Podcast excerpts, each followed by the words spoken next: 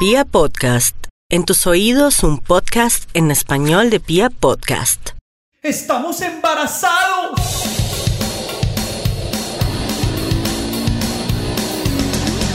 Los pañales, la comida, las pataletas, el jardín, el colegio, la primera adolescencia, la segunda adolescencia. la carrera, ¡no!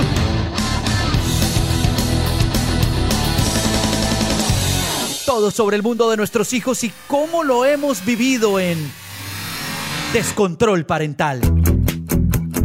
Porque aunque no tenemos todo bajo control, disfrutamos ser papás. Hola, hola, ¿cómo están todos? Bienvenidos a este nuevo podcast de Descontrol Parental. Es un placer estar con ustedes de nuevo en estos temas que estamos hablando de cuarentena, de aislamiento y pues es un tema de nunca acabar. Siempre encontramos algo de que hablar y definitivamente esto de lo que vamos a hablar hoy es muy importante. Yo creo que muchos de los papás que nos están oyendo eh, saben que esto no ha sido fácil. Eh, ya habíamos hablado del homeschooling para niños eh, en la primera infancia y habíamos más o menos llegado a la conclusión que no era muy sencillo y que eso no era para ellos. Tal vez el homeschooling para niños en primaria y en bachillerato puede ser una mejor opción. De manera que, pues eso es lo que creemos. Pero hoy trajimos una súper invitada magnífica que nos va a hablar de todo esto y cómo llevarlo. Ella es directora académica del Colegio San Bartolomé de la Merced y tiene un máster en gestión y dirección de centros de educación y tiene también otro máster en dificultades de aprendizajes. Es maestra, supermaestra, maestra también en el colegio. Maestra, bienvenida. ¿Cómo estás?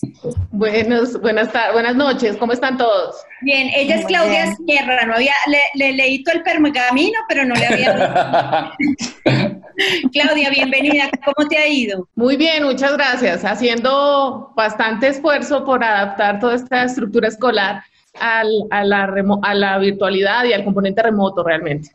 Eh, claro. Paola, José, bienvenidos, ¿cómo están? Muy, bien, muy, bien, Acá disfrutando de un día más, un día más de, en este aislamiento, que uno ya como que se va acostumbrando, uno se va acostumbrando, pues cada día, esta semana iniciamos con normas nuevas, con privilegios nuevos, que los vamos a hablar más adelante con Claudia. De acuerdo. Bueno, pues arranquemos. Eh, Claudia, es verdad o no verdad que para los niños mayores de 6 años podríamos hacer una división como de niños de 6 años a 12 años? Ahí podemos meter como un grupito de niños para generalizar algunos temas del homeschooling. Cuando analizamos los procesos madurativos de los estudiantes o de los niños, yo creo que hay una etapa vital que ustedes ya, ya hablaron en, en anteriores oportunidades, que va más o menos hacia los, hasta los siete años de edad, que es una etapa como del desarrollo de todo el componente sensoriomotor y creo que ahí es uno de los factores eh, que más impide eh, el trabajo remoto, la necesidad de la exploración del mundo. A partir de los siete años en adelante, sigue siendo necesario todo este proceso de exploración eh, a través del cuerpo, del componente sensorial, de, la interpretación del mundo a través de los sentidos, del trabajo concreto, eh, de manera importante, yo creo, como tú consideras, hasta los más o menos 12 años, yo diría, sí, al ingreso o al cierre más bien de la primaria, eh, son elementos vitales aún en el proceso formativo, sin decir que de, ahí en adelante el estudiante eh, requiera pues toda esta estimulación que sucede en las aulas de clase a través de la exploración de contextos y demás. pero sí podría considerarse, yo la subiría un poquito más hacia los 8 años en adelante hasta los 12 años, y de ahí hay un gran componente que es la educación eh, media y, mm, y, bachillerato, que definitivamente tiene también dos grandes ciclos. Una etapa que es la etapa adolescencial, que es la etapa básica, esa, esa preadolescencia, 12 años, 13 años, 14 años, incluso hasta 15. Eh, y esa etapa final, que también es otro componente que, que, que tiene que valorarse con otras capacidades, con un manejo de la autonomía diferente. Yo creo que son esas tres grandes eh, ciclos de la vida escolar, obviamente reconociendo que el preescolar eh, y la educación inicial, pues obviamente hace parte de todo este proceso, pero sí se, sí se, sí se afecta de manera diferente y se deben desarrollar eh, estrategias pedagógicas diferentes en estos tres grandes bloques de edad madurativa. Paola. Claudia, una pregunta respecto a quisiera entender cuáles son las expectativas de los colegios frente a, este nuevo modelo respecto a los objetivos. Yo sé que ustedes se trazan unos objetivos desde comienzo de año y ahora con todo este modelo a distancia, ¿ustedes qué tan flexibles son para acomodarse a esto nuevo o pretenden seguir con los mismos objetivos o piensan que más adelante se van a adelantar y van a lograr como estabilizar de pronto lo que no se logra aprender ahora o cómo creen que cómo crees que los colegios en general lo van a poder manejar? Tú tocas un elemento fundamental sobre, la cual, eh, sobre el cual se debe tener en cuenta todas esta, estas medidas eh, de orden pedagógico. Y es que eh, nosotros no estamos haciendo educación virtual. Esa es la primera premisa. Los, colegios que, que, tenemos el diseño con educación presencial de base en nuestros PEI y en nuestros horizontes institucionales, lo que llevamos fue una, a, trasladar nuestra educación a, una, a una situación remota. Sin embargo, eh, el trasladar todo el plan de estudios a una situación remota o desde herramientas TIC, pues definitivamente eh, eh, nos exigió a todas las instituciones redefinir esos objetivos de aprendizaje. Es imposible que una institución educativa traslade la totalidad de su plan de estudios para empezar, son alrededor de unas 12, eh, de 10 a 14 áreas eh, o, asignaturas que vive un estudiante en la cotidianidad de la, de la presencialidad y trasladarla a la, al componente eh, remoto, pues de una saturaría un poco la emocionalidad e incluso la capacidad de adaptarse. esa es la primera premisa grande. Entonces, lo que tuvimos que hacer los colegios fue readaptar la estructura, hacer integración de algunos elementos del currículo, definir un cronograma que se podría incluso comparar con lo que sucede con una, con una escuela virtual o con una universidad cuando uno está haciendo una maestría o un programa de manera virtual, y es que hay un máximo de cinco asignaturas por... Eh, por semestre y eso es realmente lo que el estudiante puede asumir adecuadamente. Hay otro elemento y es que eh, una cosa también es eh, la educación, los elementos de la educación virtual que definitivamente ponen la relación maestro-alumno en el plano de la autonomía del alumno y de la ejecución de tareas de manera asincrónica. Y ese es otro componente que en nuestra educación no puede darse todo el tiempo. Nosotros lo que estaríamos haciendo es una educación a distancia, de manera remota realmente, con elementos y herramientas tecnológicas claramente, pero eh, también eh, eh, buscando vincular esa relación maestro-alumno a través de la sincronía de las, de las clases. Entonces, esos dos elementos definitivamente nos movieron todos los objetivos curriculares, se redefinieron metas, qué tanto puedo hacer yo bajo estas condiciones como colegio, faltando tanto tiempo para que se cierre el periodo, el año escolar, y cuál es la meta que como colectivo podemos construir. Ese es una primer, un primer gran cambio. ¿Qué expectativas vienen a futuro? Pues nosotros estamos pues atendiendo de manera detallada lo que viene sucediendo con todas las, las eh, los permisos y la situación del aislamiento, cuando las instituciones van a, tratar de ingresar de manera paulatina, que es otro gran, una gran condición. Seguramente los colegios no vamos a entrar todos los, en mi caso, 1.815 estudiantes eh, al tiempo sino tendremos que ir gradualmente generando horarios y esquemas de organización que, favorezcan la entrada sin poner en riesgo el estado de salud de los estudiantes. Eh, también tendríamos que continuar considerando un elemento desde, la, desde el componente remoto, o sea, un componente duro, fuerte eh, desde la virtualidad o a través de las herramientas virtuales mejor, eh, que se alterne con experiencias específicas en el aula de clase. Eso hace un rediseño nuevamente del plan de estudios. Por fortuna, en colegios calendario B, pues estamos al cierre de año escolar. Eh, tiene pro y contra, pero, pero estamos al cierre del año escolar. Ya tenemos un gran parte del año cursado eh, y eso hace que podamos hacer cierres sin, eh, digamos que lesionar de manera significativa los aprendizajes adquiridos a lo largo del año. Eso definitivamente también nos va a exigir al ingreso poder generar estrategias de medición, de evaluación de cuál es el estado de aprendizaje de los estudiantes. Hay una condición que me dicen mucho los papás eh, y es que estamos haciendo como padres la tarea de, los profesores, lo que deberían estar haciendo los profesores. Y eso realmente eh, se lo respondo yo en términos de, nosotros diseñamos las acciones pedagógicas definimos los objetivos de aprendizaje, evaluamos que esos objetivos de aprendizaje se den, los papás son las manos nuestras en esa relación. porque definitivamente no podemos estar actuando como quisiéramos, ese es el ideal de cualquier misión maestro, eh, pero, pero el papá, al, acompañar el proceso, no pretendemos ni que lo evalúe, ni que le, lo diseñe, sino que acompañe eso que le estamos proponiendo para que nos permita ver si el niño está adquiriendo esos procesos. Si él los adquiere, si él los adquiere, genial, porque yo los puedo medir. Si no, es mi responsabilidad como colegio llevarlo a nivelar esos procesos que no quedaron eh, bien completos o alcanzados al inicio del año escolar. Eso también implicaría un rediseño del plan de estudios eh, para, para, definir esas metas y no sobresaturar al estudiante ni sobreexigir en, en, momentos posteriores. Claro, José. Claudia, tú hablabas ahorita algo que es muy importante sobre la, los temas sincrónicos y asincrónicos, siendo los sincrónicos los que son virtuales, por llamarlo así, los que involucran las herramientas TIC, y los asincrónicos los que son, llamémoslo así, como unas guías, como unas tareas.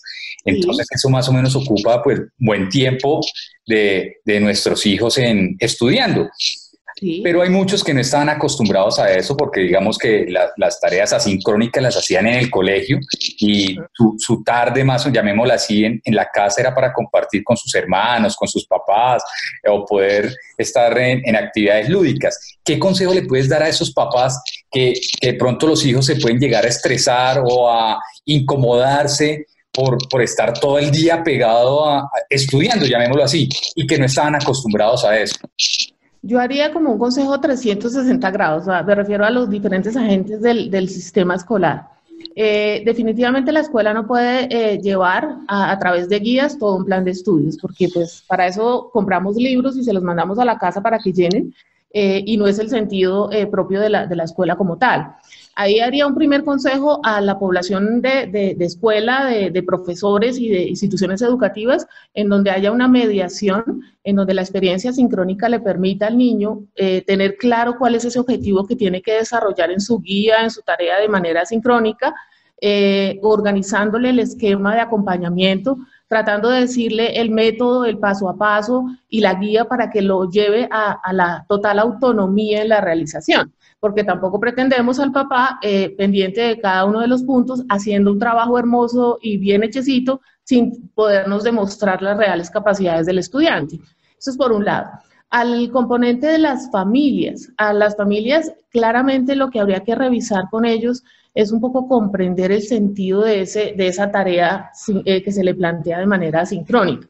Esos objetivos tienen, eh, o esas tareas tienen un propósito, y, el y al identificar el qué espera el maestro de esa tarea, seguramente el papá puede ser un mediador más que regule mejor esa interacción. Seguramente el colegio no pretende la mejor maqueta o no pretende eh, la más bonita, la que use herramientas súper eh, tecnológicas, sino pretende ver lo que uno hace. Exacto. Así le quede mal porque es que si le queda mal nos damos cuenta de qué acompañar, qué necesidades tiene. Entonces, si el maestro diseña esa acción pedagógica, primero hay que diseñarla coherentemente, ¿no? Tampoco en un listado de tareas eh, exagerado y, exorbitante, sino diseñarla para que el niño la alcance. Ahora, el papá dejar que el niño la alcance con sus posibilidades. ¿Cómo acompaña el papá? De genérele un espacio en donde la pueda hacer, eh, eh, genere los recursos adecuados para que la pueda hacer, pero permítale el error, permítale construirla por sí mismo y permítale mostrarle al maestro por qué las razones de su construcción tienen sentido para su propia experiencia de aprendizaje. Y a los maestros dialogar, dialogar con, con, los papás para también bajar las tensiones. Claudia, una pregunta, eh, te voy a tocar como dos de las cosas que has dado en estas dos respuestas y es, hay algo que nos preocupa mucho a los papás, a unos más que otros, pero es, uno es la calidad, que fue lo que, lo que nos dijiste en, en la pregunta pasada y es que pues se tiene que ajustar, entonces creo que eso es como un parte de tranquilidad para los papás que están tan preocupados por la calidad, porque no van a aprender lo mismo, porque se están atrasando, etcétera pero otra es la responsabilidad. Eh, muchos sentimos que tenemos una responsabilidad inmensa porque depende de nosotros que los niños aprendan. Y tú lo dices, somos un poco las manos. ¿Qué tanta es esa responsabilidad de los papás? Como para nosotros como papás entender, porque hay veces como que no sabemos si tenemos que estar encima como policías o darles la libertad y que ellos asuman su responsabilidad. Eh, entonces hay veces como que navegamos en eso y no, no, no, sabemos hasta qué punto tenemos que quedarnos esperándolos a ellos o, presionar. Bien, lo primero que hay, eh, que hay que hacer es que el rol de eh, entender mejor, el rol de aprendizaje lo hace el estudiante en cualquier contexto de la vida, o sea, eh, la escuela tiene un, obviamente el escenario por excelencia para desarrollar procesos de aprendizaje. La casa tiene el escenario, de, otro de los grandes escenarios para generar aprendizajes y es comprender que eh, no es responsabilidad de las familias ni de los papás únicamente que los niños aprendan, ni de la escuela únicamente. Es el trabajo eh, familia-colegio el que hace los procesos de aprendizaje. Eh, la tarea, eso depende también de los diferentes momentos de la vida del escolar del estudiante. Si habláramos de la primaria, en esos primeros grados, primero, segundo, tercero, lo, lo, clave es establecer unas rutinas de trabajo estructuradas. El papá sí tiene la misión de levantar a este chiquito, ofrecerle su desayuno, organizarlo, sentarlo a, las asignaciones, que si son sincrónicas, encontrarse con su profesora o asincrónicas a la asignación que le dejaron para la semana, dándole tiempos que, sean eh, graduales a su etapa madurativa. Yo no puedo pretender como papá que mi hijo, mientras yo trabajo, se quede dos horas pegado a una hoja haciendo una tarea cuando ni siquiera en el aula de clase, por más acción pedagógica que yo diseñe, él dura más de 10 minutos atendiendo. Entonces, lo, clave es una buena rutina, unos buenos tiempos fuera, unos tiempos de descanso y de entrada, en donde sí se acompañe más bien no tanto la exigencia de que se quede haciendo, sino verificando cómo va alcanzando de pronto reorientando, mira, lo puedes mirar por este lado, puedes eh, eh, tener esta otra alternativa, mira qué otros recursos puedes acceder. O sea, definitivamente sí hay un rol de acompañamiento, pero no hay la responsabilidad de que aprenda. La responsabilidad es compartida, sí, pero esos procesos que les estamos pidiendo que sucedan se van a dar de manera natural. Y usted y los papás, o básicamente lo que sucede en casa, no se va a medir por lo que los papás hagan, se va a medir por lo que el niño haya anclado en su cabecita, en sus procesos propios, cuando nos enfrentemos a una dinámica diversa. No porque le quedó bonito el trabajo, vamos a darle un 5 si es que hay notas, o le vamos a dar un aprobado. Eso se va a medir en la medida en que el niño pueda utilizar ese aprendizaje en un ejemplo concreto, hacer eh, los números eh, de tal forma de, en otros contextos en donde yo le, lo voy a exponer a ver si ese aprendizaje se dio. Luego, el, el, que aprendió o no aprendió, hay otra, otra, otra tesis que yo tengo ahí, es que un niño en cuatro meses sí aprende muchas cosas en la escuela, pero tampoco deja de aprender muchas. Entonces, tampoco hay que estresarnos por llenar la cabeza o alfabetizar niños. de acuerdo. Es llenarles la cabeza de datos y de información cuando no están preparados para asumirla. La escuela que hace desarrolla habilidades y con esas habilidades lo expone al conocimiento. De acuerdo. De acuerdo. Claudia, eh, ahí yo te tengo una pregunta. Al, al, punto de hoy ya llevamos más o menos dos meses en cuarentena o, llevamos más o, menos, más o menos dos meses con los niños en la casa en este proceso del homeschooling y de aprendizaje a distancia, por llamarlo de alguna manera. ¿Cómo, eh, ¿Cuál ha sido tu análisis y tu evaluación desde, desde tu óptica? No sé si tengan ya algo medido, algo concreto. Si no lo tienen desde tu óptica, ¿cómo ves? ¿Esto está funcionando? ¿Está funcionando que los niños aprenden así?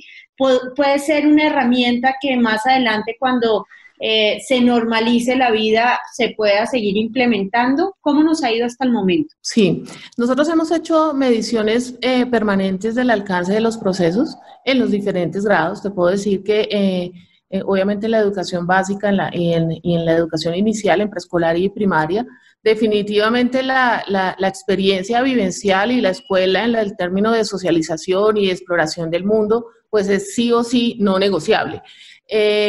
¿Qué, aprendimos de esto y, lo, y viendo todo este tema del confinamiento y de toda esta estrategia que se, ha, que se ha adaptado muy positiva? Pues nos lleva a los maestros y a la educación a utilizar herramientas tecnológicas que antes veíamos como posibles, sí, pero que no eran tan prioritarias en determinados momentos. Ahora se volvieron una herramienta de enseñanza en donde la creatividad docente se duplicó y las alternativas para generar desde un video o una multimedia simple hasta buscar eh, grandes formas de evaluación a través de recursos específicos, pues amplió el espectro del maestro. En la evaluación que yo te puedo hacer en este momento desde el plano docente, pues es muy positiva. Obviamente hay un, hay un trabajo supremamente sobrecargado y es ahí otra de los elementos que, que es importante considerar. El maestro, mientras el niño hace asincronía, el maestro está trabajando el triple, rediseñando y además reevaluando los 150 trabajos que tiene que hacer. Sí, duro. Es, muy positivo en términos de que le abrió la mente de la creatividad y las posibilidades para introducir en, su diseño regular. Eh, para los estudiantes les permite también establecer interacciones con la tecnología, aunque para ellos es un lenguaje mucho más más natural, pero también les permite buscar otras alternativas de aprendizaje, buscar fuentes. Yo creo que hay una premisa que siempre he manejado y sobre todo en estos proyectos de innovación y demás, y es que la información y los datos y el conocimiento específico de saberes está en, el, en, la, en la nube, está en Internet. Lo que hace la escuela realmente es diseñar habilidades, desarrollar habilidades. Y eso no se puede hacer tan sencillo en la virtualidad en diferentes etapas. Claro. Creo que uno, es una oportunidad para los colegios para mantener esos aprendizajes adquiridos, para garantizar que esa experiencia que ya se vivió se sostenga como soporte a la experiencia presencial. Y eso creo que va a darle un paso gigantesco a la educación en Colombia, gracias a Dios, eh, frente al uso de la tecnología y de herramientas que soporten el aprendizaje. Claudia, eh, entiendo que tienes mucho conocimiento en tema de problemas de aprendizaje. Quisiera saber cuál es tu visión de este modelo que estamos teniendo para todos esos niños jóvenes que tienen problemas de aprendizaje. ¿Cómo, cómo les funciona? Eso es una excelente pregunta. está muy relacionada con las características de su dificultad, obviamente. Eh, depende del entorno en donde, o más bien de la forma como, como esté eh, accediendo a los procesos de aprendizaje. Si hablamos de necesidades educativas de niños eh, como trastornos del autista, como trastornos de este tipo, pues definitivamente el componente social y de interacción a través del cuerpo y la relación es vital y pueden estar siendo bien afectados eh, en términos del desplazamiento, del movimiento, de, ahorita que gracias a Dios se abrieron otras posibilidades de sacar los niños a, ciertos entornos, pues seguramente desde ahí vamos a, lograr mejorar estas condiciones. En el colegio, de hecho, tenemos algunos estudiantes con adaptaciones curriculares significativas y desde esa lógica, eh, pues que, que se ha buscado favorecer la individualidad cosa que en la escuela, eh, en el componente social o ya en las relaciones con el otro, se expone a, ser comparado de una manera mucho más explícita. Aquí ya es él con su proceso de aprendizaje. Entonces no se, no, no, se limitan esos temores y esas inseguridades de exponerse al otro, de tener dificultades en las relaciones y trabaja sobre sí mismo. Eh, eso ha sido favorable en buena parte, sin embargo, este tipo de, necesidades educativas o de dificultades de aprendizaje pues está íntimamente ligada con la experiencia que tiene el estudiante en relación con el otro. Y los procesos de acompañamiento, tanto terapéutico como de socialización particular, como de, exposición a condiciones pedagógicas particulares están limitados y eso sí los está afectando en el avance madurativo. Muchos de los procesos terapéuticos que tiene un niño acompañado eh, con dificultades de aprendizaje pues están siendo virtuales algunos, pero cuando hay componentes motores están con dificultades grandes de exponerse a ese tipo de, aprendizajes. Eh, yo creería que sí desfavorece a buena parte de la población, eh, pero los, y los, les permite en la individualidad, ir avanzando poco a poco en el ritmo de, su proceso particular. Y Claudia, en ese sentido yo quiero preguntar, ¿los papás cómo pueden ayudar? ¿Qué, ¿Será que hay algo en el entorno, digamos, que fortalecer los lazos, pues a ver, entre los padres e hijos hay un lazo afectivo muy fuerte, pero de alguna manera manifestar eh, el afecto entre padres e hijos o desarrollar ciertos comportamientos en el hogar eh, ayudaría a que esos procesos de aprendizaje no se quedaran tan atrasados. Digamos que algún tipo de comportamiento que se, que se desarrolle dentro del hogar podría fortalecer los procesos de aprendizaje. Sin duda el vínculo afectivo es eh, transversal, es, es creo que el centro de cualquier proceso de aprendizaje. Eh, pero el vínculo afectivo no solamente se establece eh, en la relación de, saturar un poco, que de pronto nos suele pasar a, algunos padres de familia, eh, de, estar ahí tan presente sin dejar ser. creo que podría incluso ser perjudicial si llegara a ser mal manejado. Lo que, lo que creo que es conveniente para, el acompañamiento eh, con padres de familia es entender qué necesita su hijo para aprender, no qué quiero yo darle para que lo haga bien porque eso suele pasar, sobresaturarlo, llenarlo de cosas por hacer, entonces ahora compremos todas las plataformas de, virtuales para que él haga muchas cosas y aprenda muchas cosas, lo que hace es saturar su proceso, es entender cuál es el ritmo de mi hijo, darle los tiempos suficientes. Me ha pasado en estos últimos días que, que, algunos papás me han dado respuestas como estoy conociendo qué es, quién es mi hijo, estoy interactuando en, en actividades cotidianas que antes no vivía eh, estoy dándome cuenta que tiene, por ejemplo, dificultades motrices que yo antes desconocía, porque usted lo puso a hacer un polimotor o una actividad con las sillas de la casa y el niño fue demasiado o le costó demasiada la actividad. Yo creo que es dejarse llevar por el asesoramiento, obviamente, de los profesores del, del equipo que definitivamente ha diseñado todas las acciones para favorecer ese aprendizaje y vivir los momentos de papá e hijo, no ser profesores. La tarea nunca es, nuestra tarea es acompañar a los hijos y uno los acompaña en lo cotidiano.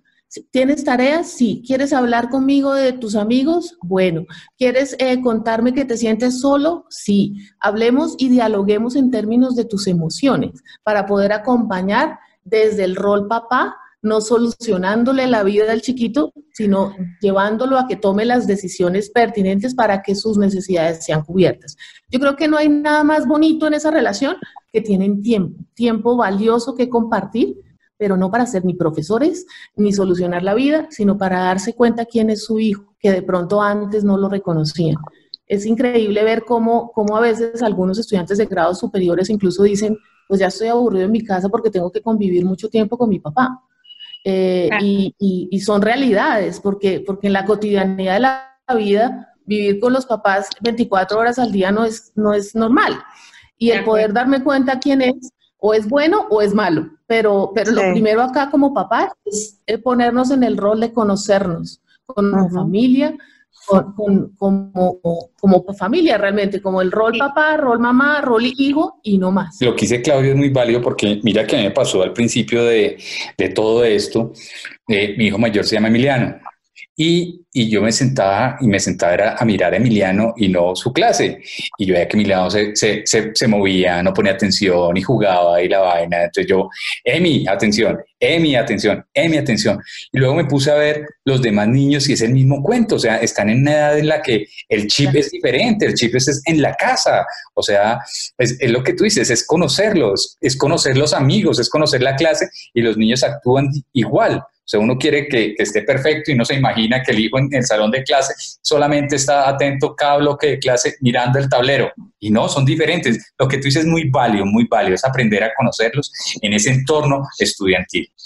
Una cosa que, que, yo quisiera también como aportar un poco y es muy, muy relacionado a lo que dice Claudia y es como ha sido un gran aprendizaje para mí, es como hay veces sufrimos más y estresamos a nuestros hijos más por nuestras expectativas que porque realmente el proceso sea difícil. Hay veces como papás tenemos unas expectativas altísimas, que aprendan rápido o que lo hagan así o que lo hagan así y realmente no vemos quién es nuestro hijo cuál es su ritmo y creo que este tiempo es bueno para aprender eso, para conocerlo, para saber realmente cómo es su forma de aprender, eh, cuáles son sus tiempos y no estarle exigiendo de acuerdo a mis expectativas y a lo que yo quiero que él haga. Entonces creo que es un lindo aprendizaje y que vale la pena nosotros como papás analizarnos si el homeschooling está siendo difícil más por las expectativas que yo tengo, más porque no esté siendo bien el proceso. Y si a eso le sumas un poco el, el ejercicio de comparar, porque eso es otra, otra, otra de los papás, cómo te fue con la tarea de tal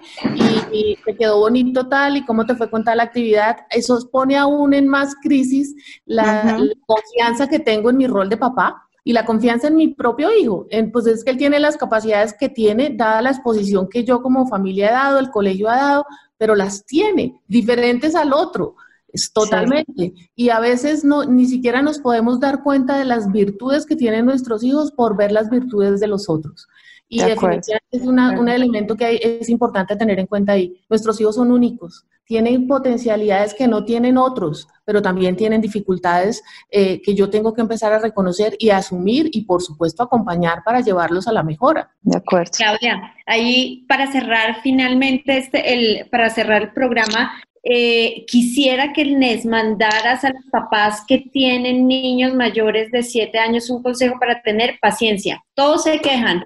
No tengo paciencia. Las eh, maestras y los maestros son fabulosos porque tienen una paciencia infinita, manejan cursos de 10, 20, 30 estudiantes y yo no puedo con mi hijo. ¿Qué les decimos? ¿Cuál es, cuál es, el, ¿Cuál es la fórmula? Eso tiene, esa fórmula se aprende con muchos años de experiencia pero la tienen ustedes en la mano y es eh, sentarse en la casa a establecer reglas. Cuando un maestro entra al aula de clase eh, y entra a su primer día, también tiene la misma condición. Obviamente tiene años de experiencia en la, en la, tarea, pero cada vez que se enfrenta a un grupo nuevo, se enfrenta a niños que no conoce, que no lo conocen y que le empiezan a, a desafiar también sus propias reglas. Lo primero que hay que hacer en casa es definir cuáles son los básicos y mínimos no negociables en esta casa en esta casa, que cada una lo tiene de manera diferente además.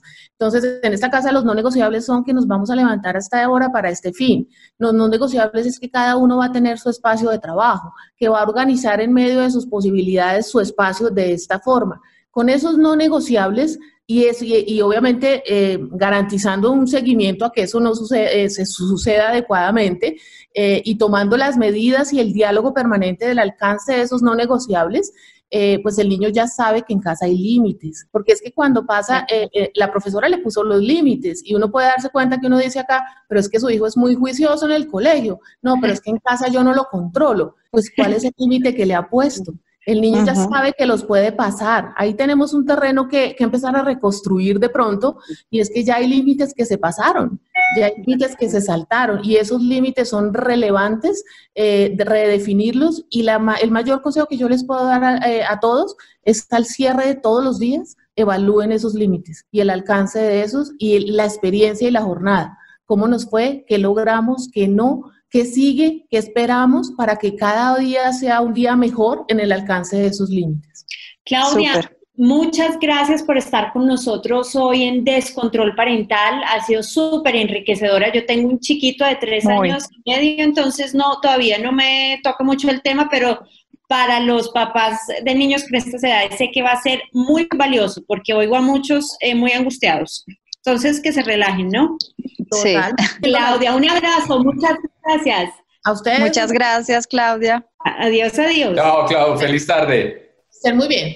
Bueno, ¿qué tal les pareció, Claudia? Magnífica. ¿ah? Una berraquera, una dura. Aprendí muchísimo, mm, los tips muy buenos, me encantó. Podemos sacar, vamos a, tengo una idea, vamos a sacar unos tips que nos dejó Claudia para eh, unos posts que vamos a hacer en nuestra página de Instagram para que la visiten, arroba des guion al piso control parental.